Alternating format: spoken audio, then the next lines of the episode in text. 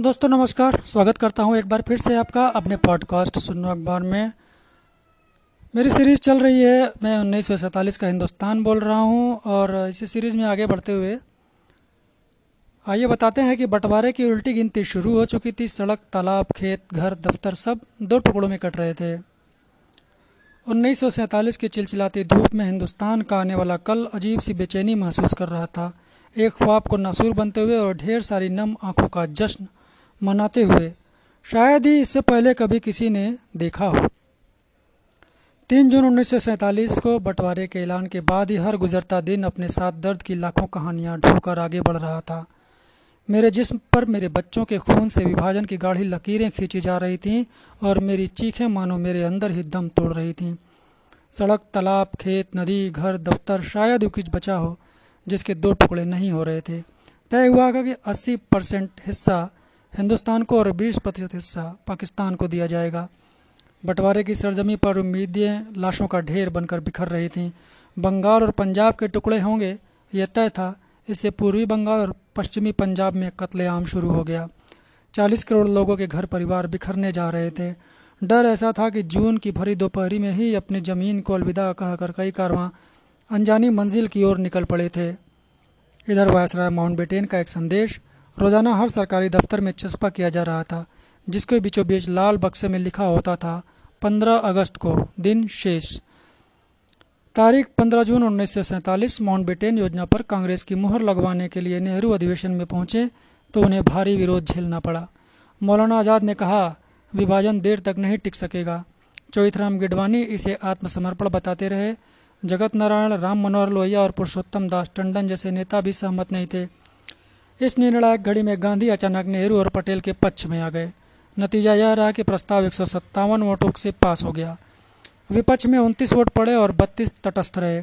उधर जिन्ना भी मुस्लिम लीग में प्रस्ताव के पक्ष में बहुमत बनाने में कामयाब हो गए थे, वहीं सिंधु नदी के किनारे बसे पठानों के उत्तर पश्चिमी सीमा प्रांत से खान अब्दुल गफ्फार खान, उर्फ़ फ्रंटियर गांधी ने कहा कि उन्हें पाक नहीं बल्कि अपना अलग पश्तूनिस्तान चाहिए, मगर उनकी नहीं सुनी गई। उधर 18 जून को कश्मीर पहुँचे माउंटबेटन ने, महाराजा हरि सिंह से कहा कि अगर वे पाक का साथ जाएँगे तो भारत सरकार इसे गैर दोस्ताना नहीं मानेगी। वहीं सरदार पटेल अंग्रेज़ों की मंशा पहले ही भाप गए थे और कश्मीर को हिंदुस्तान का हिस्सा बनाए रखने के लिए हर संभव कोशिश में लगे हुए थे। सीरीज़ में आगे बढ़ते हुए उन्नीस सौ सैंतालीस का हिंदुस्तान बोल रहा है कि तिरंगे के ऐलान से मेरी आँखों में खुशी के आँसू थे, पर लाहौर से लौटे शरणार्थियों को देख दिल रो रहा था। जुलाई उन्नीस सौ सैंतालीस, बारिश की बूंदें मानो पूरा ज़ोर लगा रही थी कि हिंदुस्तानियों का हर दर्द अपने संग बहा ले जाएँ और खुशियों के रंग भर दें, मगर ये इतना आसान नहीं था। ब्रिटिश संसद से लेकर दिल्ली के संविधान सभा तक बंटवारे और आज़ादी की ज़मीन तैयार हो रही थी। 4 जुलाई उन्नीस सौ सैंतालीस, हिंदुस्तान का मौसम करवट बदल रहा था और लंदन में ब्रिटिश संसद में अचानक गर्मी बढ़ गई थी। जैसे ही ब्रिटिश पीएम क्लीमेंट एटली ने इंडियन इंडिपेंडेंस एक्ट उन्नीस सौ सैंतालीस पेश किया वैसे ही संसद शोर से गूंज उठी। चर्चा ऐसे शुरू हुई कि अगले चौदह दिन तक चलती ही रही। आखिरकार 18 जुलाई उन्नीस सौ सैंतालीस को एक्ट स्वीकार कर लिया गया, जिसमें विधान था कि भारत के दो टुकड़े होंगे। इधर आज़ादी की तैयारियाँ जोरों पर थीं।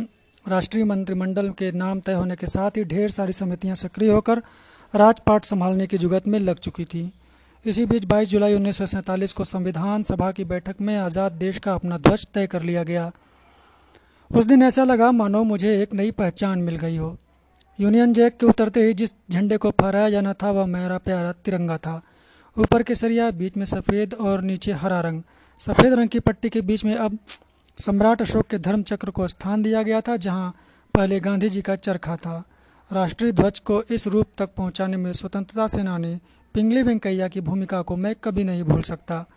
उन्होंने ही 1916 से 1921 के बीच तेईस देशों के राष्ट्रीय ध्वजों पर रिसर्च के बाद पहला डिज़ाइन तैयार किया था। उधर पंजाब का खूबसूरत शहर लाहौर बेबीसी के आँसू रो रहा था। पंजाब से जान बचाकर आए शरणार्थियों को दिल्ली से 120 किलोमीटर दूर बने एक शिविर में रखा जा रहा था। गांधी जी वहाँ पहुँचे तो रोते बिलकते गुस्साते लोगों ने उन्हें घेर लिया। कई के घाव, घावों से अब भी खून रिस रहा था। गांधी जी उन्हें संभालने में लग गए। वहीं 25 जुलाई उन्नीस सौ सैंतालीस को माउंटबेटन ने दिल्ली में पहली बार सभी रियासतों के प्रमुखों की बैठक बुलाई। इनमें पचहत्तर महाराजाओं और नवाबों के साथ चौहत्तर अन्य राजा महाराजाओं के प्रतिनिधि पहुँचे थे। बैठक में त्रावणकोर के दीवान ने यह कह दिया कि उनके पास बंदरगाह और यूरेनियम का भंडार है, वे किसी के साथ नहीं जाएँगे, अपना स्वतंत्र देश बनाएँगे। हैदराबाद के निज़ाम ने भी जिद पकड़ रखी थी, वे आज़ाद रहेंगे। इसी बीच श्यामा प्रसाद मुखर्जी कश्मीर पहुँच चुके थे और वहाँ वे अल्पसंख्यकों की आवाज़ बुलंद करने में जुट गए थे। आज की सीरीज़ दोस्तों यहीं तक और इसके बाद अगली सीरीज़ में आपके सामने लेके हाजिर होता हूँ दूसरी सीरीज़ में। तब तक आप सुनते रहिए। धन्यवाद।